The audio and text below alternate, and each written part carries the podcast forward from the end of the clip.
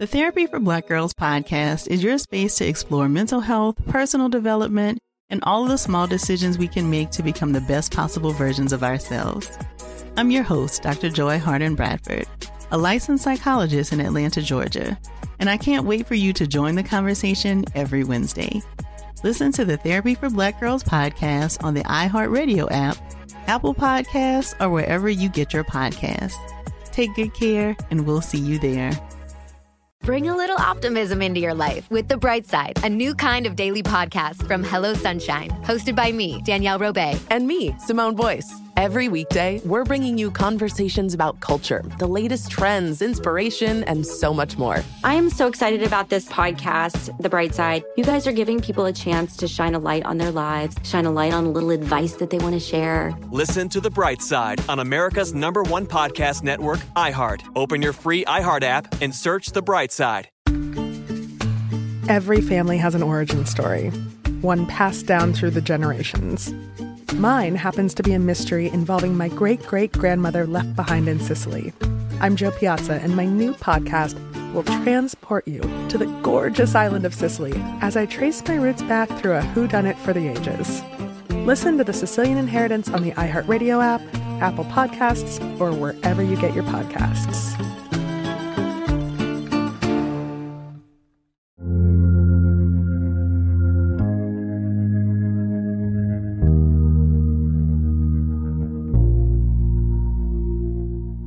Ancient Greece, the Pythias, the high priestesses of the Temple of Apollo, who served as his oracles at Delphi, were thought to originally have been young children, ideally farmers' daughters who were chosen for their perceived purity and innocence. It is a common theme in the history of divination found in many cultures. In ancient Rome, for example, it was often the task of children to perform the drawing of lots a process used to determine the will of the gods by the reading of small tablets, usually made of wood, that were thrown into water. Classicist Sarah Iles Johnston of Ohio University attributes this to the strongly held belief that children were simply able to see gods, demons, and ghosts that other people could not, a skill that they would invariably lose once they grew up. Needless to say, such a notion is a popular one in the culture of the paranormal and unexplained. For a start, there is something inherently unnerving about young children being privy to things that adults are not. But also, this idea plays into the common narrative that adulthood somehow robs us of the innocence, imagination, and openness of the senses that are thought required to see such things. I have explored this idea previously on the podcast with regards to the apparent UFO sightings in the Welsh town of Broadhaven in 1977, and in the book in the chapter concerning the apparent UFO sighting at a school in rural Zimbabwe in 1994. In both cases, a group of school children claimed to have seen an unusual craft land at the back of their playground when later called on to draw pictures of what they had witnessed.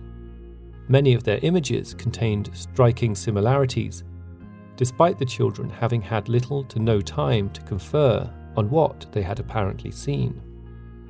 But by far, the most unnerving of this trope are those of the sixth sense variety.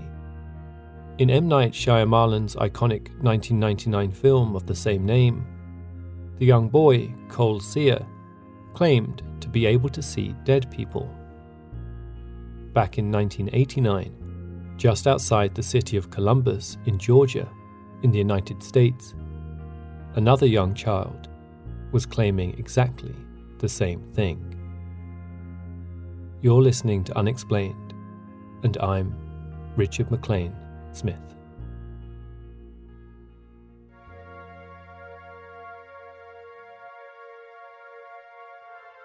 Wolf! cried Heidi from the back door. The young girl scanned the yard again, now completely covered from three days of snow, but saw no sign of the dog anywhere. Mummy, she asked, turning to the 21 year old Lisa, who was busy making lunch in the kitchen. Where did Wolf go? He's probably in his kennel, she replied. Why don't you go and take a look? Heidi was almost four years old and loved nothing more than playing about in the snow with her puppy, a recent moving in present from her parents. This was the first time he hadn't come running to her when she called his name. After trying one more time but getting no response, she zipped up her jacket, grabbed her toboggan, and headed out into the garden to find him. Lisa watched from the window with a smile as her daughter trudged out in the snow, pulling her empty sled behind her as she went. Back outside, Heidi, having now reached the kennel, peered inside to take a look, but there was no sign of her dog anywhere. Just then, she noticed Wolf's footprints in the snow heading back toward the house. Heidi followed them all the way to the edge of the porch, where they veered off to the side and disappeared underneath it. Ducking her head under to get a better look, Heidi finally spotted him. Wolf, there you are. Come on out of there. But Wolf, who was backed in as far as he could go, refused to budge, as if he were too afraid to come out. Just then, Heidi felt a presence behind her. Back in the kitchen, Lisa was putting lunch on the table when her daughter came rushing back inside. Can I go and play with Mr. Gordy? she asked. Lisa looked confused. Who is Mr. Gordy? she said. The man with the shiny black shoes, said Heidi. Lisa, now suddenly concerned, asked her daughter to confirm again if a man had just approached her in the garden. Yes, Mr. Gordy. He wanted to push me on the swing, said Heidi. In a panic, Lisa ran to the window but saw no sign of anybody outside. Then, ordering Heidi to sit at the table, she hurriedly locked the front door and pulled down the blinds before calling her husband, Andy. Andy, who was at work a short drive away, told Lisa to stay put until he could get there. Lisa knew there was every chance she could be overreacting, but it was always better to play it safe than sorry under such circumstances. So, who was this Mr. Gordy? asked Lisa, nervously looking out the window as Heidi sat nonchalantly eating her lunch in front of the TV. Well, he's quite old with white hair, she said. He only wanted to push me on the swing. Do you remember what he was wearing? asked Lisa. Heidi thought for a moment. He had a big hat and smart clothes, just like what the people wear at church.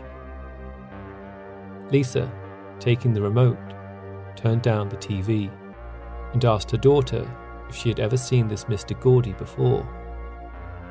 No, said Heidi, but he said he would be back. When the 22 year old Andy finally arrived home 20 minutes later, he made a quick scout of the area, looking for any sign of an old man in smart clothes with white hair, but found nobody resembling that description.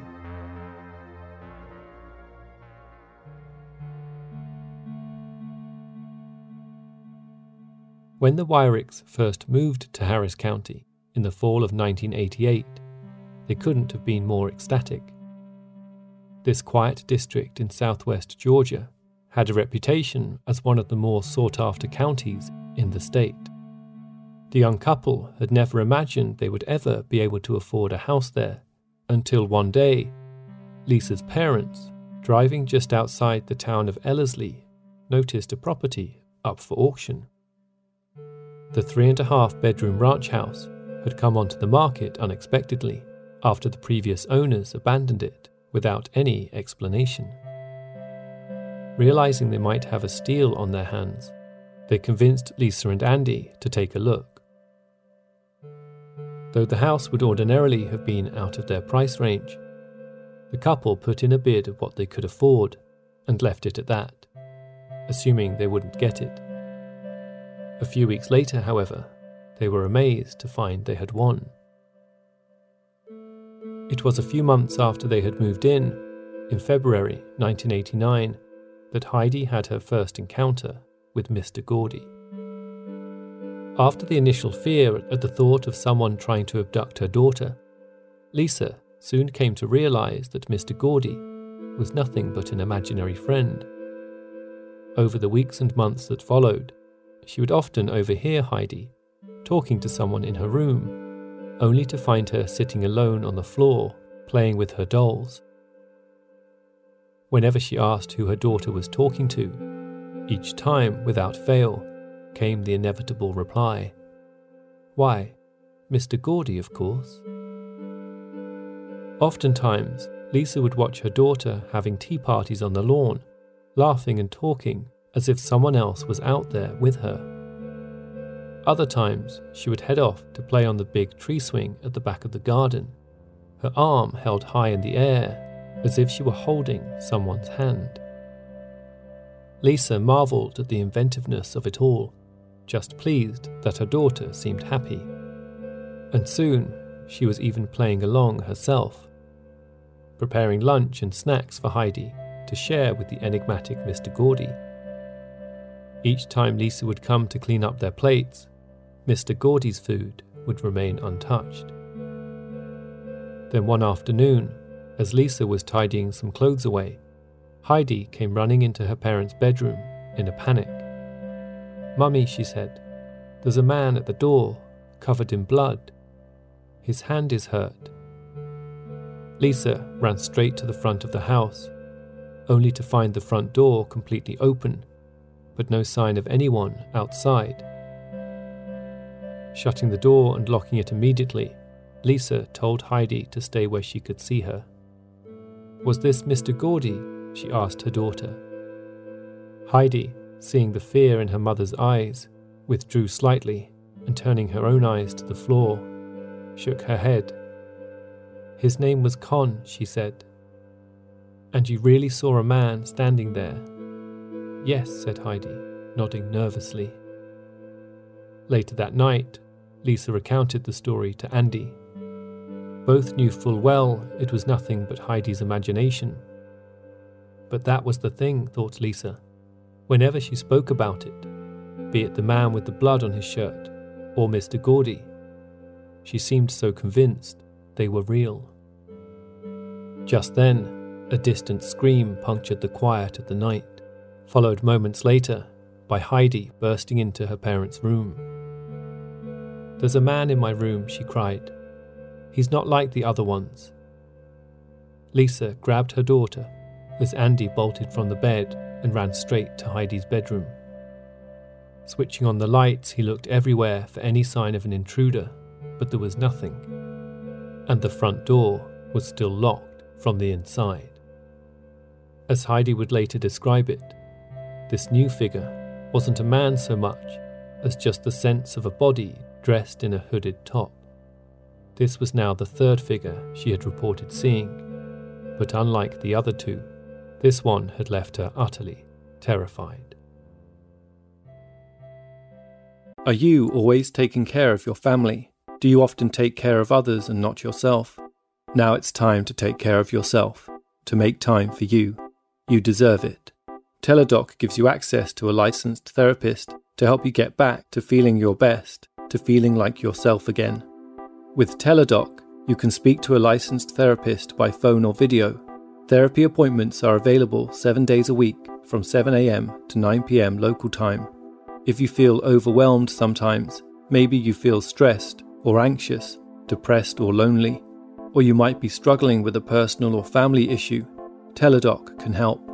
Teladoc is committed to facilitating great therapeutic matches, so they make it easy to change counsellors if needed, for free. Teladoc Therapy is available through most insurance or employers. Download the app or visit teladoc.com forward slash unexplained podcast today to get started. That's T E L A D O C dot com slash unexplained podcast.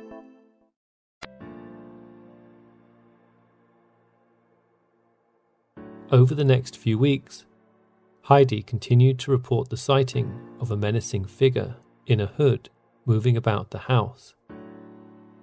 Where Lisa and Andy had been happy to indulge her games with Mr. Gordy, this latest development had left their daughter too scared to sleep in her own room. Hoping it was all just a phase, they did their best to reassure her no one was really there. But secretly, Lisa had begun to wonder if there wasn't something more to it all. Raised a strict Christian, she was no stranger to the notion of demons and ghosts. What if this wasn't just in Heidi's imagination, she thought. In desperation, Lisa turned to her older sister, Joyce Cathy, for support. And when the house next door was put up for sale later in the year, she was overjoyed when Joyce Cathy agreed to buy it. Having seen how worried her sister was becoming, and keen to spend more time with her niece, Joyce Cathy was happy to do it. It was shortly after moving in that she received a visit from the house's former owner, Catherine Ledford. Catherine had wanted to welcome Joyce Cathy to the neighbourhood, but also to drop off some of the final papers from the sale. Going through them together that afternoon, Joyce Cathy was struck by a name written on one of the contracts James S. Gordy.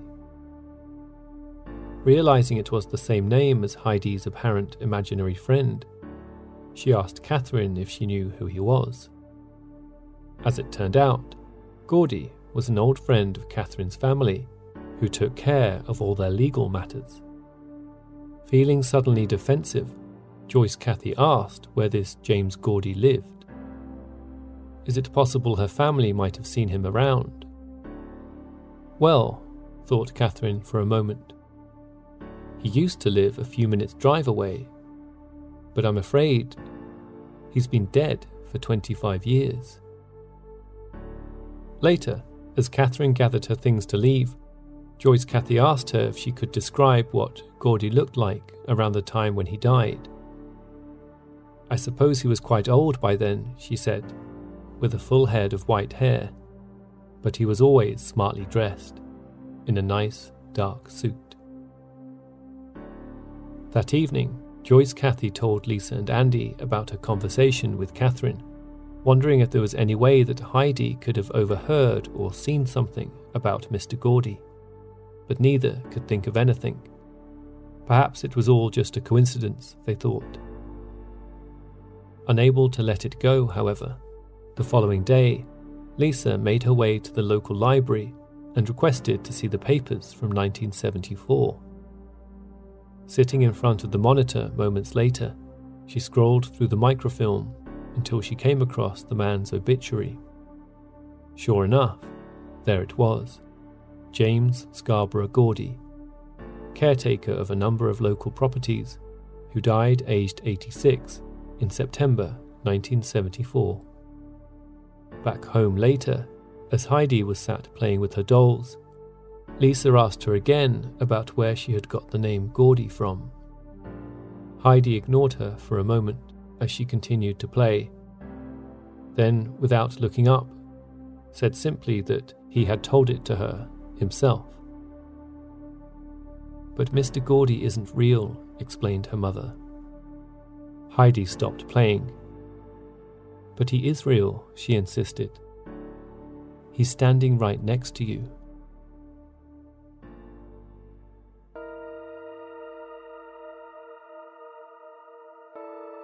Eager to get to the bottom of it all, and now increasingly more spooked by the day, Lisa, hatched a plan. After explaining to Catherine Ledford what had been going on, they arranged for Heidi to go to Catherine's home and take a look at some old family photographs to see if she might recognize anyone. One by one, they flicked through the old black and white stills, stepping back years into the life of Catherine and her family. Arriving at the last few, Heidi's eyes suddenly widened. There, she said, pointing to a young man standing at the back of the frame with a bandage wrapped all around his hand. That's Con, the man with the blood on his shirt.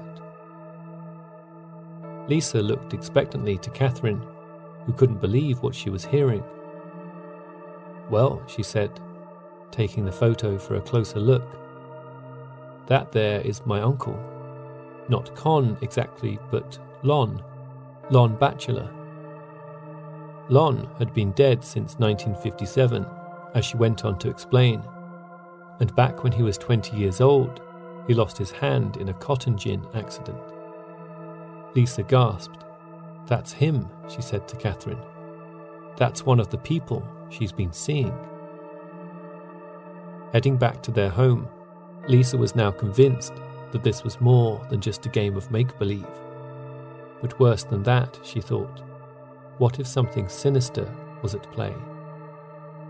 After the visit to Catherine, Lisa and Andy stayed up late discussing the permutations of what could possibly be taking place when that scream rang out again from Heidi's room. Moments later, the door burst open and Heidi raced onto the bed. She'd seen the faceless figure again, and now her face was hurting. Lisa switched on the light and cried out in shock. There, raked across her daughter's cheek, were three deep and bloody scratch marks. Having seen enough, the family gathered some things and drove immediately to Lisa's parents' house to spend the rest of the night.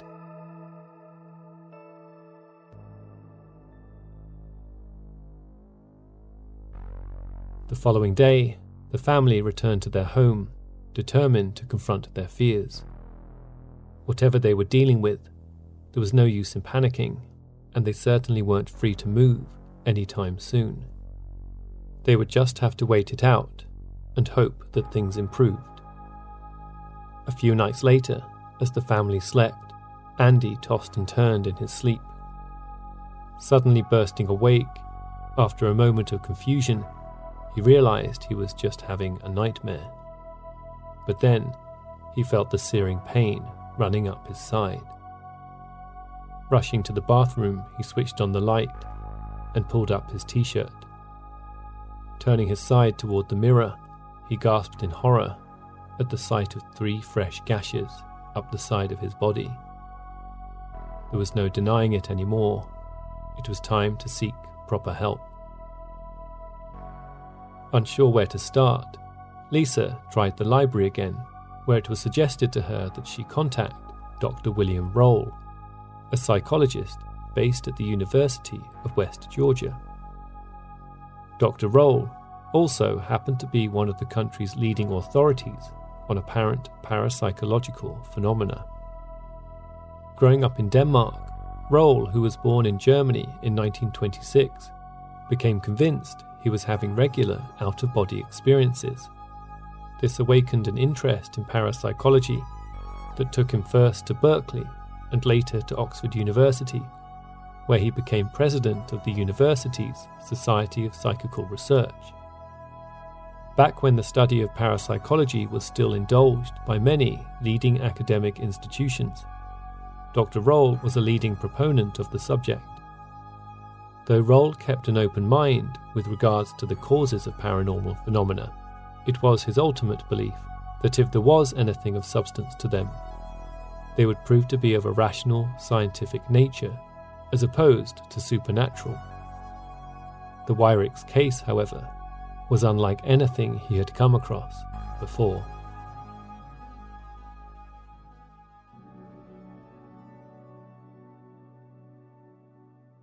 After arriving at the Wyrick's home one afternoon, the erudite Roll began by conducting a series of interviews with the family to ascertain the veracity of their story.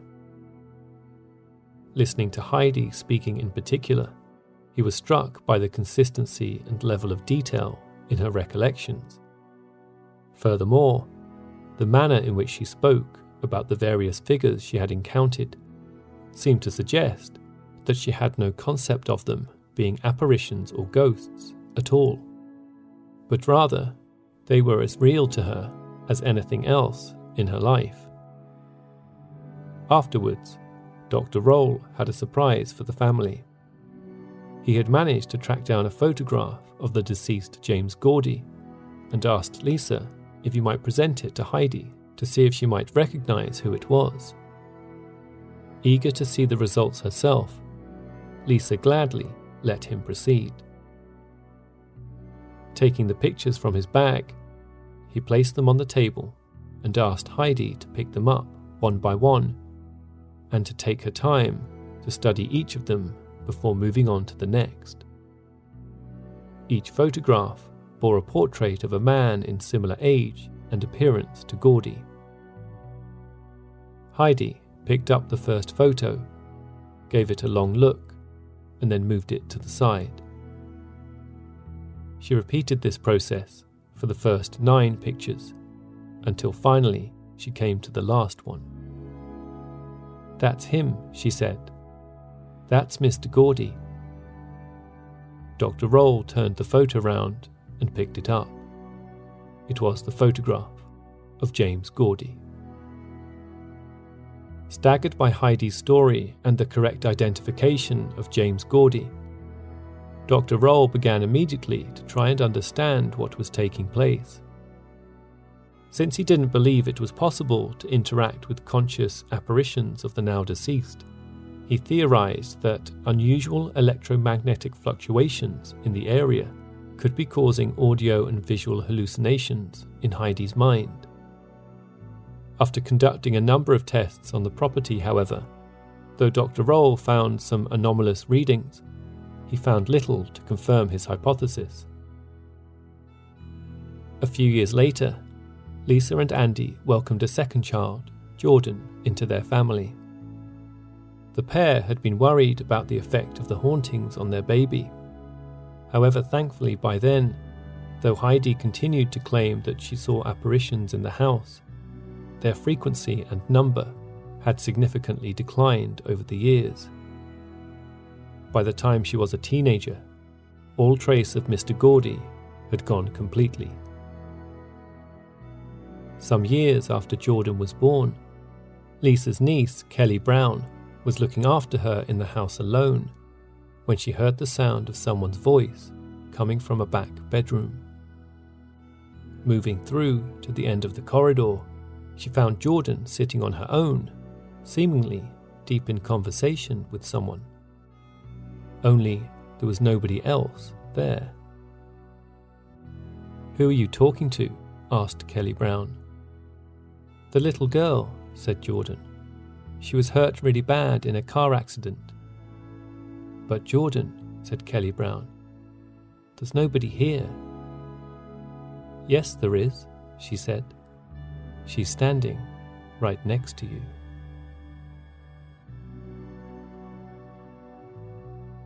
If you enjoy listening to Unexplained and would like to help support us, you can now go to unexplainedpodcast.com forward slash support.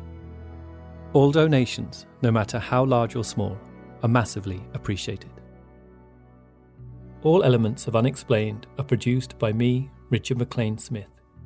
Please subscribe and rate the show on iTunes, and feel free to get in touch with any thoughts or ideas regarding the stories you've heard on the show. Perhaps you have an explanation of your own you'd like to share. You can reach us online at unexplainedpodcast.com or Twitter at unexplainedpod and Facebook at facebook.com forward slash unexplained.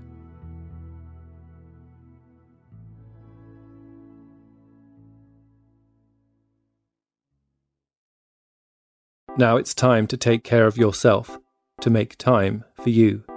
Teladoc gives you access to a licensed therapist to help you get back to feeling your best. Speak to a licensed therapist by phone or video anytime between 7am to 9pm local time, seven days a week. Teladoc Therapy is available through most insurance or employers.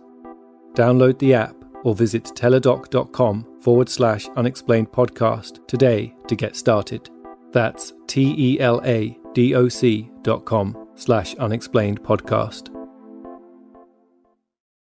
The Therapy for Black Girls podcast is your space to explore mental health, personal development, and all of the small decisions we can make to become the best possible versions of ourselves. I'm your host, Dr. Joy Harden Bradford, a licensed psychologist in Atlanta, Georgia, and I can't wait for you to join the conversation every Wednesday. Listen to the Therapy for Black Girls podcast on the iHeartRadio app, Apple Podcasts, or wherever you get your podcasts. Take good care, and we'll see you there. Bring a little optimism into your life with The Bright Side, a new kind of daily podcast from Hello Sunshine, hosted by me, Danielle Robay. And me, Simone Boyce. Every weekday, we're bringing you conversations about culture, the latest trends, inspiration, and so much more. I am so excited about this podcast, The Bright Side. You guys are giving people a chance to shine a light on their lives, shine a light on a little advice that they want to share. Listen to The Bright Side on America's number one podcast network, iHeart. Open your free iHeart app and search The Bright Side. My whole life, I've been told this one story about my family, about how my great great grandmother was killed by the mafia back in Sicily. I was never sure if it was true, so I decided to find out. And even though my Uncle Jimmy told me I'd only be making the vendetta worse, I'm going to Sicily anyway. Come to Italy with me to solve this hundred year old murder mystery. Listen to The Sicilian Inheritance on the iHeartRadio app, Apple Podcasts, or wherever you get your podcasts.